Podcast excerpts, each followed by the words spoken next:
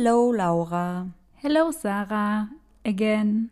Ja, again, weil wir tatsächlich heute den dritten Tag in Folge aufnehmen. Vorgestern und gestern haben wir den zweiten Teil von Lady Di aufgenommen und jetzt sitzen wir gerade an Lauras Fall. Ein Träumchen. Ja, ein Träumchen vor allem, weil du heute den größten Part übernimmst und ich mich einfach nur berieseln lassen kann. Und das hast du dir definitiv verdient nach zwei Folgen über Lady Di, weil die waren ja, glaube ich, beide über eine Stunde lang. Ja, das waren einfach zwei riesige Monsterfolgen. Und da konnte ich mich ja entspannt zurücklehnen. Und dann würde ich sagen, starten wir jetzt mit meinem heutigen Fall. Ich bin auf meinen heutigen Fall durch Medical Detectives aufmerksam geworden.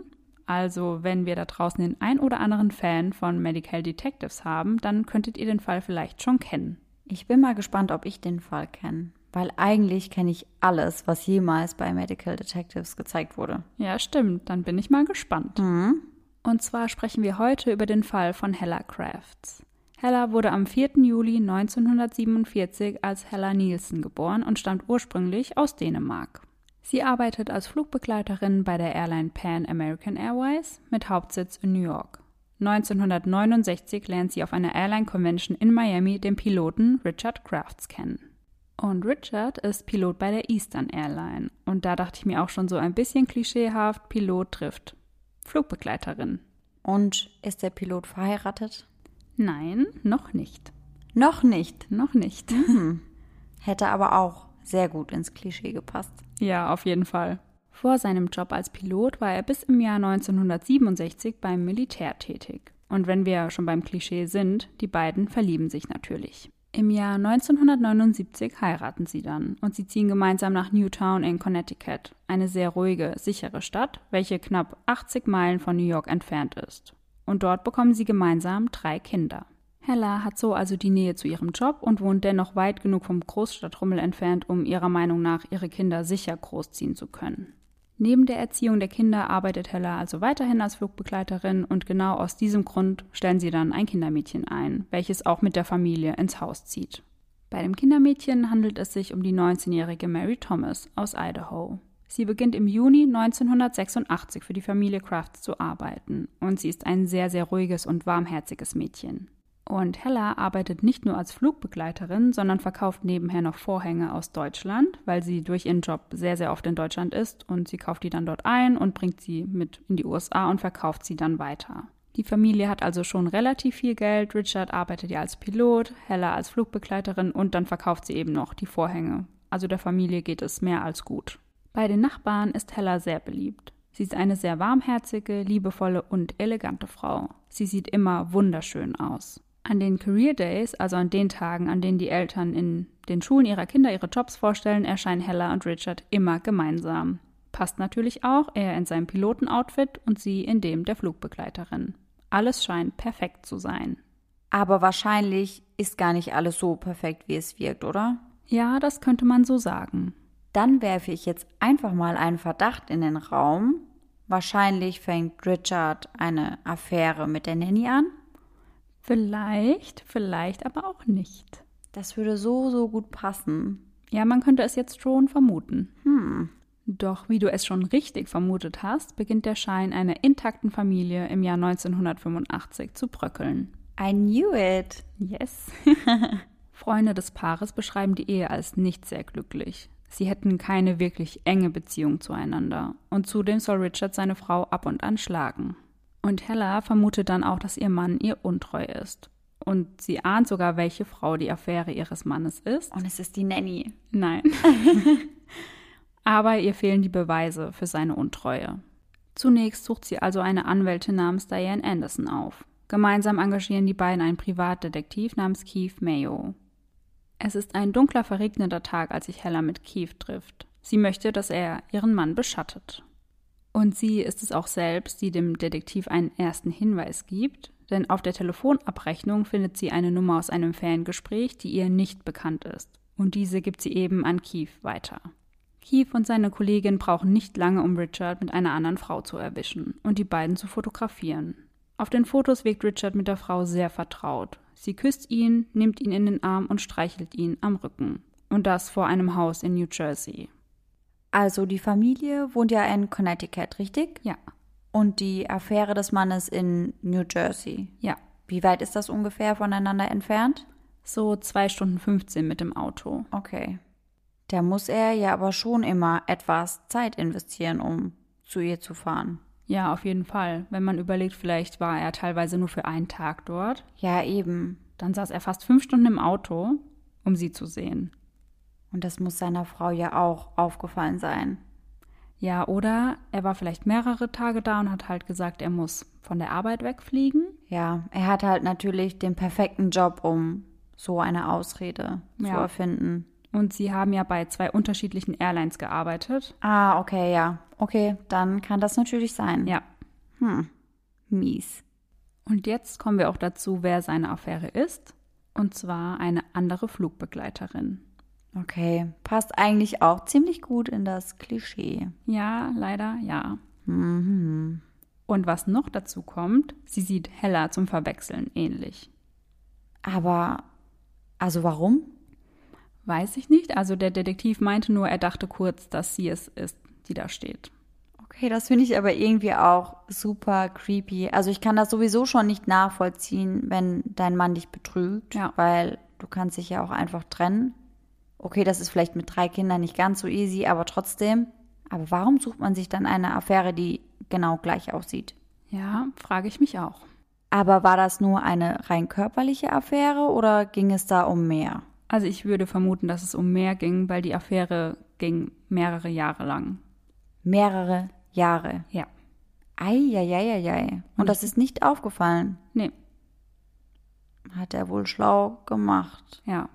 Und daher glaube ich schon, dass da Gefühle mit im Spiel waren. Aber dann verstehe ich es noch weniger. Dann trenn dich doch bitte. Ja. Und wart's mal ab, was dann noch kommt. Wenige Tage nachdem Keith diese Fotos geschossen hat, trifft er sich wieder mit Hella, um sie ihr zu zeigen. Und als sie die Fotos sieht, bricht sie zusammen und fängt an zu weinen. Ja, verständlich. Ja. Sie hat zwar damit gerechnet, aber ich glaube, wenn man das so schwarz auf weiß sieht, ist es nochmal was ganz anderes. Ja, glaube ich auch. Vor allem, wenn du so ein Bild dann dazu hast, wie dein Mann irgendwie eine andere Frau im Arm hat oder sie küsst. Das tut, glaube ich, schon ziemlich weh. Und irgendwie ist es ja auch immer so, dass man bis zuletzt hofft, dass man sich irrt. Ja, ich glaube, da redet man sich schon ein und sagt, okay, jetzt beruhig dich mal und da wird Ja. schon nichts sein und Geh nicht immer vom Schlimmsten aus. genau. Und dann, wenn man das dann doch sieht, ist das schon nochmal ein Schlag ins Gesicht. Da bricht schon eine Welt zusammen. Ja, natürlich, vor allem, wenn das der Mann ist, von dem du einfach drei Kinder hast. Ja. Hella reicht also die Scheidung ein und öffnet sich gegenüber ihren Freunden. Sie sagt zu ihnen folgenden Satz. Wenn mir irgendetwas passiert, glaubt nicht, dass es ein Unfall war. Boah, ich habe gerade voll das Déjà-vu. Das ist so ein bisschen Lady Di-mäßig. Ja, stimmt. Da habe ich noch gar nicht dran gedacht, aber komplett? Voll? und sie sagt diesen Satz nicht nur zu ihren Freunden, sondern auch zu ihrer Anwältin Diane. Und jetzt könnte man vielleicht denken, dass Richard froh ist, weil sie sich entscheidet, sich zu trennen und er dann ja, freie Bahn mit seiner Affäre hat. Aber dem ist nicht so, denn er möchte die Scheidung nicht. Warum? Also er weigert sich, die Papiere zu unterschreiben und er sagt, er hat Angst, dass er die Kinder nicht mehr sehen dürfte. Ja, okay, aber die Scheidung hat ja nicht unbedingt etwas damit zu tun. Das wird ja dann nochmal gesondert entschieden, wer das Sorgerecht bekommt, oder? Ja, genau. Und ernsthaft erwartet er gerade ernsthaft von ihr, dass sie mit ihm zusammen bleibt, obwohl sie genau weiß, dass er sie seit Jahren betrügt. Ja, scheinbar möchte er das. Also, ich muss sagen, ich würde gerne irgendwas dazu sagen, aber mir fehlen die Worte. Ja, es ist wirklich mal wieder, wie so oft in unseren Fällen, unfassbar. Denn scheinbar mag er das Leben mit Hella. Er hat drei schöne Kinder, eine hübsche Frau, ein nettes Haus. Alles super. Und das möchte er nicht verlieren. Ja, hat er die Affäre dann zumindest beendet oder wollte er quasi das ganze schöne Leben mit seiner Family plus die Affäre haben? Das weiß man nicht, also ich habe zumindest nichts dazu gefunden. Okay, aber er hat danach dann schon versucht, wieder bei Hella zu landen. Ja, er hat oft versucht, ihr wieder näher zu kommen, also auch körperlich. aber sie hat abgeblockt und einfach gesagt, dafür ist es jetzt zu spät. Ja, allerdings. Und wie so oft ist das ja, ja, er hat dann gemerkt, was er an ihr hatte, scheinbar, und dann hat er gemerkt, er verliert sie und dann wollte er sie wieder zurück. Ja, es ist ja oft so, dass manche Menschen erst merken, was sie an jemandem haben, wenn es weg ist. Leider ja. Tja, Pech gehabt, Richard.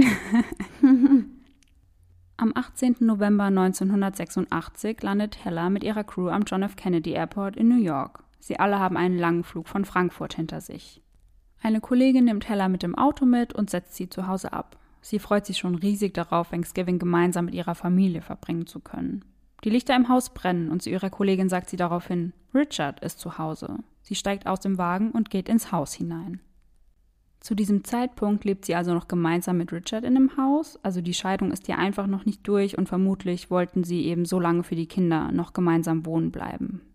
Dieser Tag wird das letzte Mal sein, dass Hella lebend gesehen wird. Sie isst gemeinsam mit Richard und den Kindern zu Abend, währenddessen beginnt es draußen zu schneien und es entwickelt sich ein wirklich heftiger Schneesturm. Gegen 20 Uhr bringt Hella die Kinder ins Bett. Ihr Kindermädchen Mary hat frei und sie rechnen erst gegen 24 Uhr mit ihrer Rückkehr nach Hause. Anschließend zieht sie sich ihr Nachthemd an, schaut die Post durch und steckt diese in die Brusttasche ihres Nachthemdes. Wer macht denn sowas? Also ich meine, wer steckt denn seine Post ins Nachthemd? Ja, weiß ich auch nicht. Also ich mache das nicht. Aber ich habe das auch noch nie gemacht. es ist in diesem Fall eine wichtige Information, die wir später noch brauchen werden. Okay, jetzt bin ich gespannt. Mhm. Gegen zwei Uhr nachts kommt Mary dann nach Hause und legt sich sofort schlafen. Am nächsten Morgen wird Mary dann von Richard gegen sechs Uhr geweckt. Er sagt, der Strom sei ausgefallen und daher müssen sie die Kinder sofort zu seiner Schwester nach Westport bringen. Eigentlich hatte er angekündigt, dass Hella und die Kinder ihn dabei begleiten werden, doch Hella ist nicht dabei, statt ihr einfach nur Mary. Er sagt, Hella habe das Haus bereits früh am Morgen mit ihren Taschen verlassen und sei mit dem Auto weggefahren. Dann muss sie das Haus ja aber vor 6 Uhr morgens verlassen haben. Ja. Das ist schon ganz schön früh. Ja, eigentlich schon, aber für sie nicht unbedingt, da sie ja als Flugbegleiterin arbeitet und teilweise sehr früh los muss, um eben den Flug zu bekommen. Da muss man ja auch entsprechend vorher dann schon da sein. Richard selbst bleibt jedoch nicht lange bei seiner Schwester. Er sagt, dass er die Kinder und Mary später wieder abholen wird. Er müsse sich jetzt erstmal um den Strom zu Hause kümmern. Es dauert dann bis in die Nacht hinein, bis Richard Mary und die Kids wieder bei seiner Schwester abholt. Und das ist ja auch schon etwas merkwürdig. Also ich glaube nicht, dass es so lange dauert, den Strom wieder zu cutten oder, keine Ahnung, Kerzen aufzustellen oder Lampen.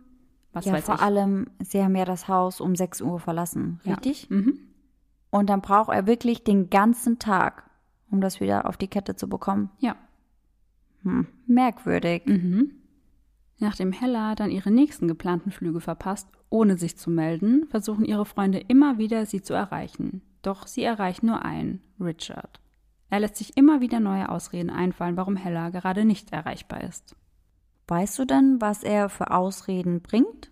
Ja, unter anderem, sie sei bei ihrer kranken Mutter in Dänemark, mit einer Freundin auf den Kanaren, einfach so unterwegs oder unter der Dusche. Ja, da wäre sie aber ganz schön lange duschen. Ja, er hat auch zu jedem der Freunde etwas anderes gesagt. Und ich meine, irgendwann haben die sich vielleicht auch untereinander unterhalten und gemerkt, ja. okay, passt nicht ganz. Aber das kann ich auch gar nicht nachvollziehen. Also wenn ich doch irgendetwas zu verbergen habe, dann mache ich mir doch Gedanken, was erzähle ich? Ja. Und dann halte ich das Ganze doch einheitlich. Vor allem hat er ja vorher gesagt, dass sie morgens um sechs das Haus verlassen hat mit ihren Taschen. Ja. Und dann würde ja nur die Ausrede mit der Mutter passen oder dass sie mit der Freundin auf den Kanaren ist. Ja, eben. Ich verstehe es überhaupt nicht. Ich kann das nicht verstehen. Also, ich plane sowas doch dann, wenn ordentlich. Ja, eigentlich schon. Aber nein, anscheinend, anscheinend nicht. Also nicht, dass wir Erfahrung mit solchen Sachen haben. Ja, aber wenn ich irgendwie etwas zu verbergen habe oder irgendwie mit so etwas zu tun habe, dann überlege ich mir doch was Sinnvolles. Ja, eigentlich schon. Anfängerfehler. Und zu den Freunden, zu denen er sagt, sie sei bei ihrer Mutter in Dänemark, denen gibt er sogar eine Telefonnummer. Sie sollen doch selbst einmal dort anrufen und sich davon überzeugen, dass Hella dort ist. Doch die Nummer ist falsch.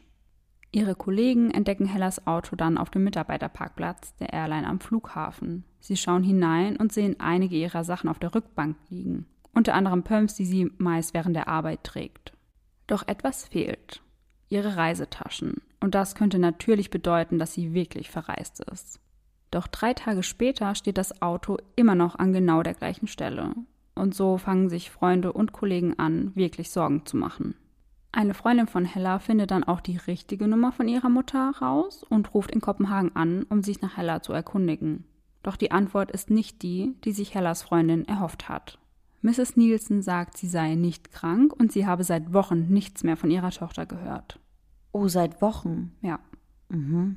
Und Richard hat ja auch gesagt, dass sie krank ist. Und das ist eben nicht der Fall. Ja, das ist schon sehr verdächtig. Ja. Ich meine, warum sollte er sagen, sie ist krank, wenn sie es überhaupt nicht ist? Ja. Naja, im ersten Moment könnte man vielleicht noch vermuten, dass sie Richard eben erzählt hat, dass die Mutter krank ist und dass sie sich um sie kümmern muss. Einfach weil sie vielleicht keine Lust mehr auf Richard hatte. Und er wollte die Scheidung ja nicht unterzeichnen, also die Scheidungspapiere, und vielleicht wollte sie sich dann so aus dem Staub machen. Ja, stimmt eigentlich, könnte schon sein. Aber eigentlich würde sie wahrscheinlich niemals ihre drei Kinder zurücklassen. Ja, das ist auch der Punkt, wo die Freunde sich dran aufhängen. Die sagen, okay, sie würde vielleicht Richard verlassen, aber niemals ihre Kinder. Ja, eben, das glaube ich nämlich auch. Und wir werden ja noch erfahren, was wirklich passiert ist. Genau aus diesem Grund wenden sich die Freunde von Hella an ihre Anwältin und sagen ihr, dass sie verschwunden ist. Und die Anwältin, Diane Anderson, meldet sich daraufhin bei Keith Mayo, also dem Privatdetektiv. Es ist der 27. November 1986, Thanksgiving. Richard verbringt den Tag gemeinsam mit den Kindern bei seiner Schwester. Und das alarmiert Hellas Freundin noch mehr. Denn Hella hatte sich doch so sehr auf diesen Tag gefreut. Warum sollte sie ihn also nicht mit ihrer Familie feiern wollen? Erst am 1. Dezember 1986 wird Hella offiziell als vermisst gemeldet. Die lokale Presse bekommt schnell Wind davon und berichtet über das Verschwinden von Hella. So etwas hatte die kleine Stadt noch nicht erlebt. Hier passiert doch eigentlich nie etwas. Aber wann genau wurde sie als vermisst gemeldet? Am 1. Genau. Und wann hat man sie das letzte Mal gesehen? Am 18. November. Das sind ja dann eigentlich ziemlich genau zwei Wochen. Ja. Hm. Keith Mayo ist schnell davon überzeugt, dass Richard etwas mit dem Verschwinden von Hella zu tun haben muss. Doch Richard ist selbst Teil der Polizei. Er arbeitet als freiwilliger Polizist in Newtown und als Teilzeitpolizist im benachbarten South Barry. Und aus diesem Grund schafft Keith es auch nicht, die Polizei davon zu überzeugen, gegen Richard zu ermitteln. Und das, obwohl das ja eigentlich total üblich ist, dass man erstmal den Ehemann verdächtigt. Ja, genau. Die engsten Familienmitglieder sind ja immer die ersten Verdächtigen. Ja, und er wird überhaupt nicht unter die Lupe genommen. Nicht von der lokalen Polizei. Mhm. Das geht dann nochmal einen Schritt weiter. Okay, finde ich aber auch krass, dass das erstmal einen Schritt weitergehen muss, weil die lokale Polizei sich da gar nicht hinten dran klemmt. Ja, die verteidigen ihn halt eher. Hm, aber das finde ich geht eigentlich gar nicht. Aber Geht's gut. auch nicht.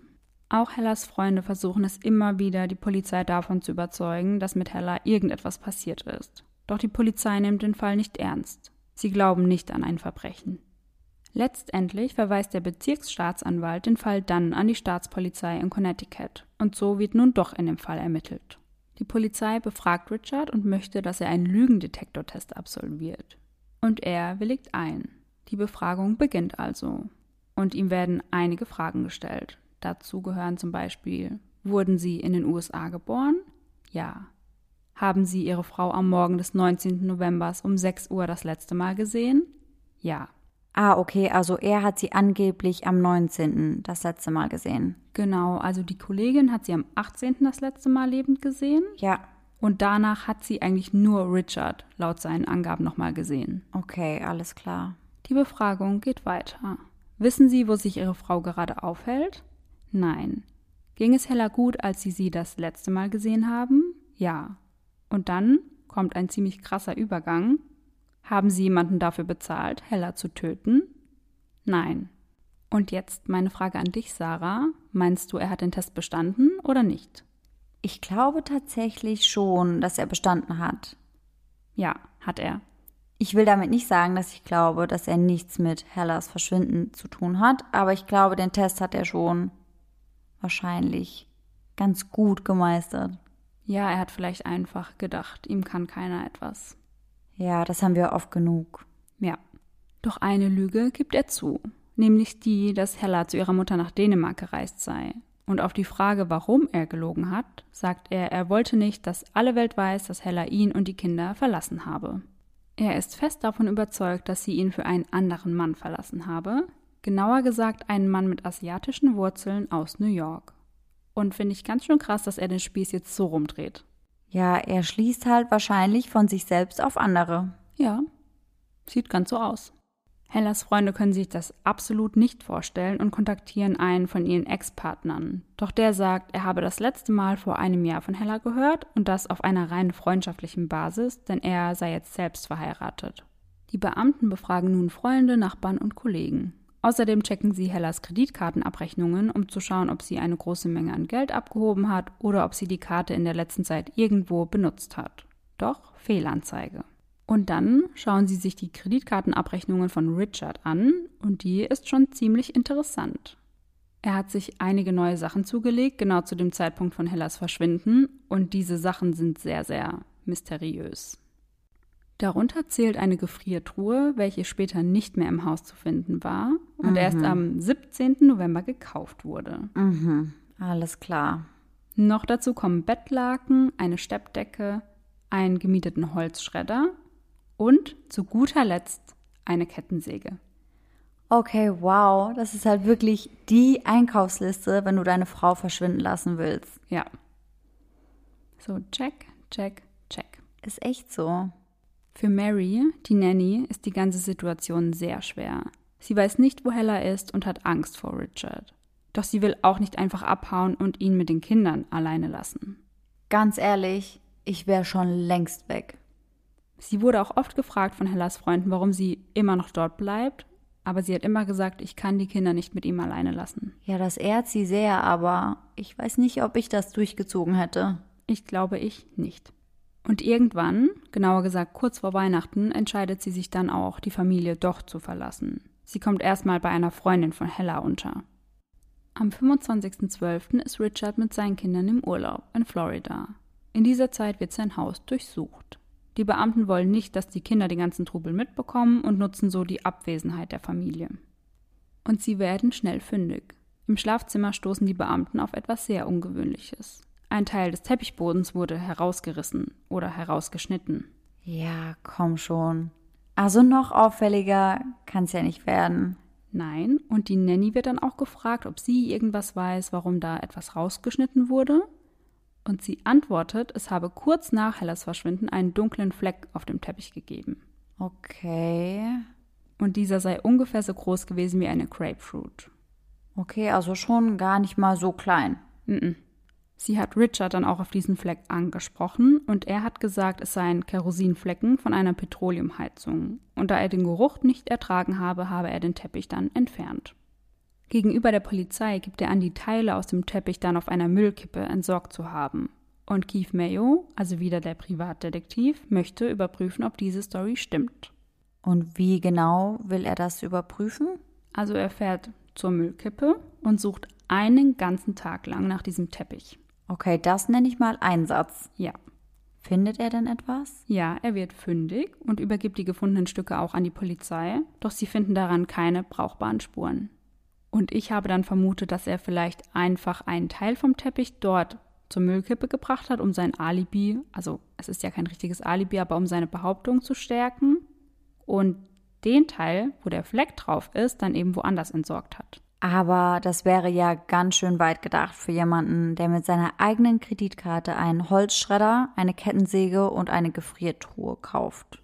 Ja, schon, aber er hat ja auch den Lügendetektortest bestanden, also vielleicht ist er doch gerissener, als wir denken. Das Schlafzimmer der Crafts wird also nun auf weitere Spuren untersucht und Leiter dieser forensischen Untersuchung ist Dr. Henry Lee, einer der angesehensten Rechtsmediziner der Welt. Dr. Lee findet winzige Flecken auf der Matratze im Schlafzimmer. Zudem findet sich eine Schmierspur an der Seite der Matratze. Etwa Blut? Um das herauszufinden, trägt er eine bestimmte Lösung auf die Matratze auf. Die Flecken färben sich blau. Der Nachweis für menschliches Blut. Das Blut wird dann untersucht und es handelt sich um die Blutgruppe 0 positiv, die Blutgruppe von Hella. Ach, konnte man damals dann nur die Blutgruppe bestimmen und nicht zuordnen, ob es sich dabei um Hellas Blut handelt? Ja, also die DNA gab es da schon, aber die war noch nicht so weit wie heute. Okay, und welche Blutgruppe hatte sie? Null positiv. Und diese Blutgruppe wurde eben auch im Schlafzimmer gefunden. Genau. Mhm, okay, ja, also eigentlich schon recht eindeutig. Ja, würde ich auch sagen. Jetzt wird aber noch untersucht, ob es sich hierbei um menstruales Blut handelt oder um Blut, was direkt aus der Ader gekommen ist, also mhm. durch eine Verletzung. Zum Ach, Beispiel. krass. Ja, aber schon schlau, das zu unterscheiden. Ja. Könnte weil, ja schon auch von der Menstruation stammen. Ja, genau. Doch, dass es sich um menstruales Blut handelt, kann schnell ausgeschlossen werden. Denn wenn Blut direkt aus der Ader den Körper verlässt, eben durch eine Verletzung, dann kommen kaum abgestorbene Zellen mit dem Blut heraus, was bei der Menstruation natürlich ganz anders aussieht. Dann könnte es aber natürlich sein, dass das Blut älter ist, also dass Heller sich vor Jahren vielleicht mal verletzt hat, aber das kann auch ermittelt werden. Und wie machen Sie das genau? Also dazu wird ein genetischer Marker namens PTM bestimmt mhm. und dieser ist in getrocknetem Blut bis zu 13 Wochen nachweisbar und das ist bei den Blutspuren auf der Matratze der Fall. Okay. Also es kann nicht älter als 13 Wochen sein. Okay, alles klar. Und das alles führt natürlich dazu, dass alle anfangen zu glauben, dass sich hier ein Verbrechen ereignet haben muss. Und so untersucht Dr. Lee den Winkel und die Intensität des Blutaufpralls. Okay, jetzt bin ich gespannt. Richtig krass, dass man das alles so feststellen kann. Ja, finde ich auch. Vor allem zur damaligen Zeit schon. Ja. Das Blut muss in einem 10-Grad-Winkel an die Matratze gespritzt sein und das bedeutet, dass Hella also entweder neben dem Bett gekniet haben könnte oder nach unten gebeugt war, als ihr Blut den Körper verlassen hat. Die Geschwindigkeit, in dem das Blut die Matratze getroffen hat, lässt sich durch Dr. Lee als in Anführungszeichen Mittel einstufen und das lässt wiederum darauf schließen, dass die Verletzung mit einem stumpfen Gegenstand herbeigeführt worden sein muss. Was wäre denn ein Beispiel für einen stumpfen Gegenstand? Zum Beispiel eine Taschenlampe. Mhm, okay. Und dann gibt es ja noch die Schmierspur an der Seite der Matratze. Es könnte also sein, dass Hella einen Schlag auf den Kopf bekommen hat, nach vorne gekippt ist und mit dem Kopf an der Matratze abgerutscht ist. Und so erklärt sich die Spur eben ganz gut. Dr. Lee lässt dann auch Handtücher aus dem Haus mit der gleichen Lösung untersuchen, mit dem auch die Matratze untersucht wurde, und sie färben sich blau. Sie waren also im Blut getränkt. Doch wirklich etwas in der Hand haben die Ermittler zu diesem Zeitpunkt nicht. Sie haben weder eine Leiche noch eine Tatwaffe. Währenddessen hofft die gesamte Stadt, dass Hella wieder auftaucht. In Newtown passiert doch kein Mord. Den alles entscheidenden Hinweis liefert Joseph Hine am 29. Dezember. Er ist ein Angestellter der Stadt Southbury. In der Nacht des 18. November fuhr Joseph mit einem Schneepflug durch die Straßen, um sie vom Schnee zu befreien. Denn es gab ja einen schrecklichen Schneesturm. Gegen 3.30 Uhr in der Nacht fällt ihm auf einer Brücke ein Truck auf, an welchem ein Holzschredder befestigt ist. Ein Mann mit einer orangenen Jacke steht daneben. Und da dachte ich mir auch so, noch unauffälliger geht's ja gar nicht. Er wollte wahrscheinlich aussehen, als hätte er irgendwie Arbeitskleidung an. Ja, das stimmt. Aber ja, orange Jacke ist halt schon sehr auffällig. Weil da erinnert sich halt jeder direkt irgendwie dran. Ja, vor allem, wenn es einen Schneesturm gab und alles ist komplett weiß, dann hat er ja schon von weitem geleuchtet wahrscheinlich. Ja. Nur eine Stunde später sieht er den gleichen Truck erneut, diesmal am Fluss des Lake Tor. Und wie eben noch mal kurz erwähnt, gab es ja in dieser Nacht einen heftigen Schneesturm. Wer würde also freiwillig sein warmes Zuhause verlassen, um in den Sturm zu gehen und das dann auch noch um Holz zu schreddern? Eher unwahrscheinlich. Also ich wäre es definitiv nicht. Ich würde mit Wärmi und mit Tee zu Hause sitzen. Da würde ich mich anschließen. Ja, und ich glaube auch alle unsere Freundinnen würden uns das so bestätigen. Ja. Die Beamten möchten, dass er ihnen genau die Stellen zeigt, an denen er den Truck in jener Nacht gesehen hat. Daraufhin wird das Flussufer abgesucht. Überall liegen Holzspäne. Dazwischen finden sie Papierschnipsel von einem Brief, der an Heller adressiert ist. Doch bei diesem Fund bleibt es nicht. Die Beamten finden zudem blonde Haarbüschel. Hellas Haarfarbe. Oh nein. Insgesamt 2660 Haare. Wow, das ist ganz schön viel. Ja.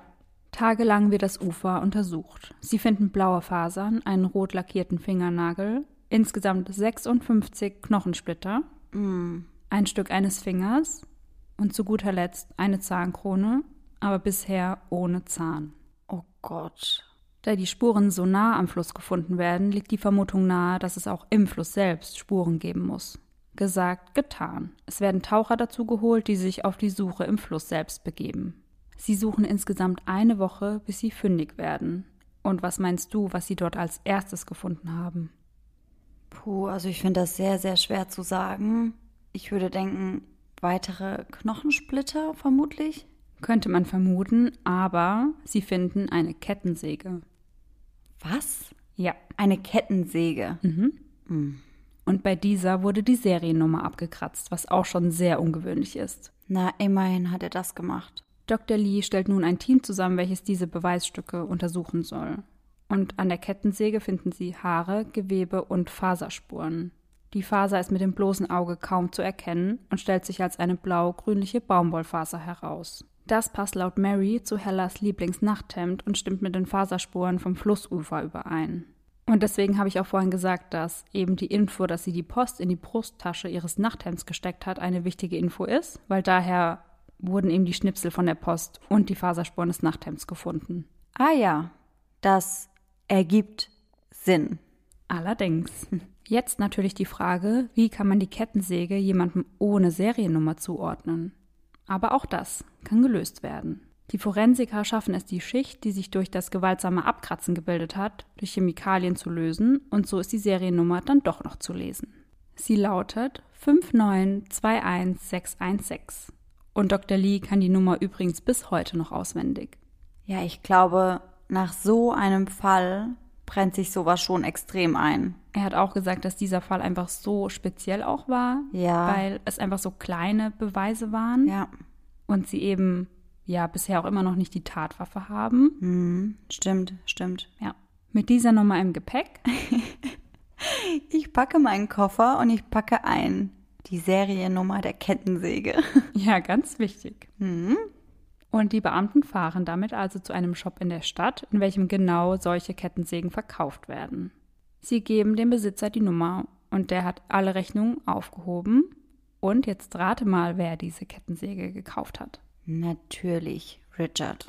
Ja. Überraschung. Doch jetzt noch die Frage, gehören die Haare an der Kettensäge wirklich zu Hella? Und auch das muss nun geprüft werden. Wie haben Sie das damals geprüft? Also sie haben sich die Haare unter dem Mikroskop angeschaut und haben dann von Hellas Haarbürste Haare entnommen und die beiden verglichen. Mhm, okay, also einfach nur unter dem Mikroskop. Ja. Okay, krass. Und dabei kam dann auch heraus, dass eben beide Haare mit der gleichen Farbe gefärbt worden sind und eine ähnliche Struktur aufwiesen. Okay. Und dadurch konnte man dann mit einer relativ hohen Wahrscheinlichkeit sagen, dass es sich um ihre Haare handelt. Ja, also die Forensiker waren sich sehr sicher. Okay. Und dann gibt es ja auch immer noch den Fingernagel. Mary wird dann zur Polizeistation bestellt und zu einigen Beweismitteln befragt, unter anderem eben auch zu dem Nagellack, welcher auf dem gefundenen Fingernagel gefunden wurde. Und Mary erkennt den Nagellack sofort. Sie sagt, es ist der von Hella. Boah, ich finde das so heftig. Alleine, dass noch der Nagellack auf ihrem Nagel war. Ja, es ist wirklich schrecklich. Und auch das können sie mit Sicherheit dann sagen, dass es eben der Nagellack von Hella ist, denn er stimmt exakt mit dem von Hellas Nachttisch überein. Okay. Aber leider ist all das immer noch kein endgültiger Beweis dafür, dass Hella wirklich tot ist. Ah ja, das habe ich mich nämlich eben auch gefragt, ob das denn überhaupt genug Indizien und Beweise gewesen wären, um Richard zu verurteilen. Also das scheinbar noch nicht, aber es kommen noch einige hinzu. Dr. Lee vermutet, dass Hellas Körper durch den Holzschredder gejagt wurde. Immerhin hatten sie am Flussufer ja die Knochensplitter sichergestellt. Und sie machen also einen Test. Sie lassen ein totes Schwein durch einen solchen Holzschredder zerteilen und es fällt auf, dass der Schredder ein bestimmtes Schnittmuster aufweist. Genau dasselbe Muster lässt sich auch an den Knochenresten erkennen, welche am Flussufer gefunden wurden. Die Knochenreste werden dann weiter untersucht und es lässt sich ermitteln, dass der Mensch, von dem die Knochen stammen, die Blutgruppe 0 positiv haben muss. Also auch wieder die von Hella. Und so beginnen sie das Flussufer nochmal zu untersuchen und dann finden sie einen weiteren Hinweis. Ein Zahn. Doch auch hier muss erst untersucht werden, ob er tatsächlich von Hella stammen kann. Und das geschieht dann mittels der Röntgenbilder von Hellas Zahnarzt und es stellt sich heraus, es ist ihr Zahn. Spätestens jetzt haben sie ihn dann, oder? Genau, also es gibt zumindest schon mal genug Beweise für ihren Tod. Und so wird sie also am 13. Januar 1987 offiziell für tot erklärt. Die Beamten machen sich noch am selben Tag auf zu Richards Haus, um ihn festzunehmen. Sie kommen dort an, umstellen das Haus und fordern ihn auf, herauszukommen. Doch Richard denkt gar nicht dran. Da sich Richards drei Kinder mit im Haus befinden, möchten die Beamten vor Ort es auch nicht einfach stürmen. Über eine halbe Stunde später kommt er dann aber endlich aus dem Haus und wird verhaftet. Bevor Richard von den Beamten mitgenommen wird, schauen sie aber erst nach den Kindern, um zu überprüfen, dass es ihnen gut geht. Richard wird wegen Mordes angeklagt und es kommt im Mai 1988 zum Prozess. Der allererste Mordprozess in den USA, bei dem es keine Leiche gibt. Der ganze Prozess dauert sehr, sehr lange. Mehrere Monate werden der Jury alle Beweise vorgelegt und wie wir wissen, sind das ziemlich viele. Doch nach vier Monaten wird der Prozess als sogenannter Mistrial beendet und ein Mistrial ist ein Gerichtsverfahren ohne Urteil. Und das heißt dann? Also in unserem Fall war es eben so, dass ein Jurymitglied gesagt hat, er ist nicht schuldig und alle anderen waren eben der Meinung, er ist schuldig. Und dann hat dieses Jurymitglied gesagt, er geht nicht wieder da rein und er ist raus. Aber das heißt nicht, dass Richard jetzt fein raus ist. Er wird einen neuen Prozess bekommen. Und dieser findet ebenfalls in Connecticut statt, aber etwas weiter weg. Und so sollte sichergestellt werden, dass die Jury noch nicht zu sehr durch die Medien beeinflusst wurde. Vor Gericht wird die Tat so rekonstruiert. Nachdem Hella an jenem Abend nach Hause kommt, fangen sie und Richard irgendwann an, sich zu streiten, vermutlich über die bevorstehende Scheidung. Richard hat seine Frau daraufhin mit zwei Schlägen durch eine Taschenlampe oder einen Hammer niedergeschlagen. Auf die Taschenlampe kommen sie übrigens, weil Richard eine große Taschenlampe immer neben dem Bett stehen hatte. Anschließend hat er ihren Körper in Bettlaken gewickelt und sie dann in die Kühltruhe gelegt. Das Blut versuchte er anschließend mit den Handtüchern zu beseitigen, die ja dann auch von Dr. Lee untersucht worden sind. Der leblose Körper seiner Frau bleibt dann so lange in der Gefriertruhe, bis sie komplett gefroren ist. In dieser Zeit mietet er den Truck und den Holzschredder. Er fährt mit den Überresten und der Kettensäge also zum Fluss und dort zersägt er die Leiche. Da diese gefroren ist, gibt es kaum Blutspuren oder Spritzer. Ach krass, er hat sie also dort zersägt. Also davon geht man aus, weil er ja die Kettensäge auch in den Fluss geworfen hat. Ja, stimmt. Würde schon Sinn ergeben, aber irgendwie habe ich damit gerechnet, dass er die Leiche wahrscheinlich in der Garage zersägt hat. Ich meine, es könnte natürlich sein und dass er eben die Kettensäge nur mitgenommen hat, um sie im Fluss zu versenken. Ja, aber das weiß man nicht ganz genau. Ich weiß auch gar nicht, ob ich die Kettensäge dort versenkt hätte, um ehrlich zu sein. Vielleicht irgendwo etwas weiter weg, könnte ja, man vermuten. Ja, hätte ich wahrscheinlich so gemacht, um ehrlich zu sein. Die Überreste landen also im Fluss und am Flussufer. Dann kratzt er die Seriennummer von der Kettensäge ab und schmeißt sie in den Fluss. Und wie wir eben schon festgestellt haben, ist einiges davon natürlich reine Spekulation, denn die Tatwaffe wurde unter anderem nie gefunden. Und man hat auch nicht mehr Überreste von Hella finden können. Also nur diese Knochensplitter, den Zahn, die Haare. Und das war's. Und ihren Fingernagel. Genau. Und alle Überreste von ihr haben in einen Briefumschlag gepasst. Okay, das finde ich jetzt irgendwie krass zu hören. Ja, es ist einfach so traurig. Mhm. Die Jury hört sich alles an. Während der gesamten Zeit wirkt Richard ziemlich cool und zeigt keinerlei Emotionen. Drei Tage braucht die Jury, um auf ihr Urteil zu kommen. Am 21. November 1989 wird es verkündet und es lautet schuldig wegen Mordes ersten Grades an seiner Ehefrau Hella Crafts. Und eigentlich ist ja das genau das, was die Freunde erreichen wollten, dass eben der Mörder von ihr hinter Gittern kommt und zur Rechenschaft gezogen wird. Aber gleichzeitig wird es ihnen so erst richtig bewusst, dass Hella nicht mehr da ist. Ja, ich glaube, das ist auch super schwer zu realisieren, vor allem wenn es keine richtige Leiche gibt. Ja kannst dich ja gar nicht richtig von ihr verabschieden. Seine Strafe lautet 50 Jahre Gefängnis. 33 Jahre davon verbringt er in Hochsicherheitsgefängnissen in Connecticut. Und die Gesetze bezüglich Mord haben sich im Laufe der Jahre sehr stark geändert, wie wir schon merken, und Richards Strafe kann aufgrund guter Führung vorzeitig beendet werden. Heute ist Richard 83 Jahre alt. Seit November 2019 lebt er in Bridgeport im Isaac House, ein Reha-Zentrum für Ex-Sträflinge. Durch den Aufenthalt dort soll ihnen die Rückkehr in die Gesellschaft ermöglicht werden. Das heißt also, dass der nächste Schritt für Richard die Freiheit ist. Im Juli 2020 ist es dann soweit und Richard Crafts ist wieder ein freier Mann. Arthur Herzog veröffentlicht im Jahr 1989 ein Buch zu dem Fall und es heißt The Woodchipper Murder. Und zudem basiert eine Szene in dem Film Fargo aus dem Jahr 1996 auf Richards Taten. Ein Mann zerteilt hier auch eine Leiche in einem Holzschredder. Hätte Joseph Hine dem Beamten nicht den Hinweis gegeben, dass er Richard mit einem Holzschredder am Fluss gesehen hat, wäre der Fall vielleicht nie aufgeklärt worden. Ein fast perfektes Verbrechen. Ja, vielleicht wäre er auch gar nicht so aufgefallen, wenn er nicht seine orangene Jacke ausgepackt hätte. Ja, stimmt. Das hätte er definitiv anders machen müssen. Mhm. Wir sind auch wieder richtig gespannt, was ihr zu dem Fall sagt und ob ihr den vielleicht kanntet und ihn ja sogar bei Medical Detectives gesehen habt. Und jetzt von Medical Detectives zu einer Serie, die mindestens genauso gruselig ist, nämlich zu deinen Gruselgeschichten. Ja, mindestens so gruselig. Unsere heutige Geschichte heißt die mörderische Zahnspange. Es gab vor vielen Jahren einen Zahnarzt, der machte sehr komische Spangen. Er war selbst etwas verrückt. Keiner wollte zu ihm in die Praxis, weil sie alle total Angst hatten. Doch eines Tages kam eine Mutter mit ihrem Kind zu ihm. Sie sagte, meine Tochter Alisa braucht eine Zahnspange. Die wird sie kriegen, sagte er. Alisa, wir müssen jetzt den Abdruck machen, okay? Okay, sagte Alisa. Setz dich, sagte er und deutete auf den Stuhl.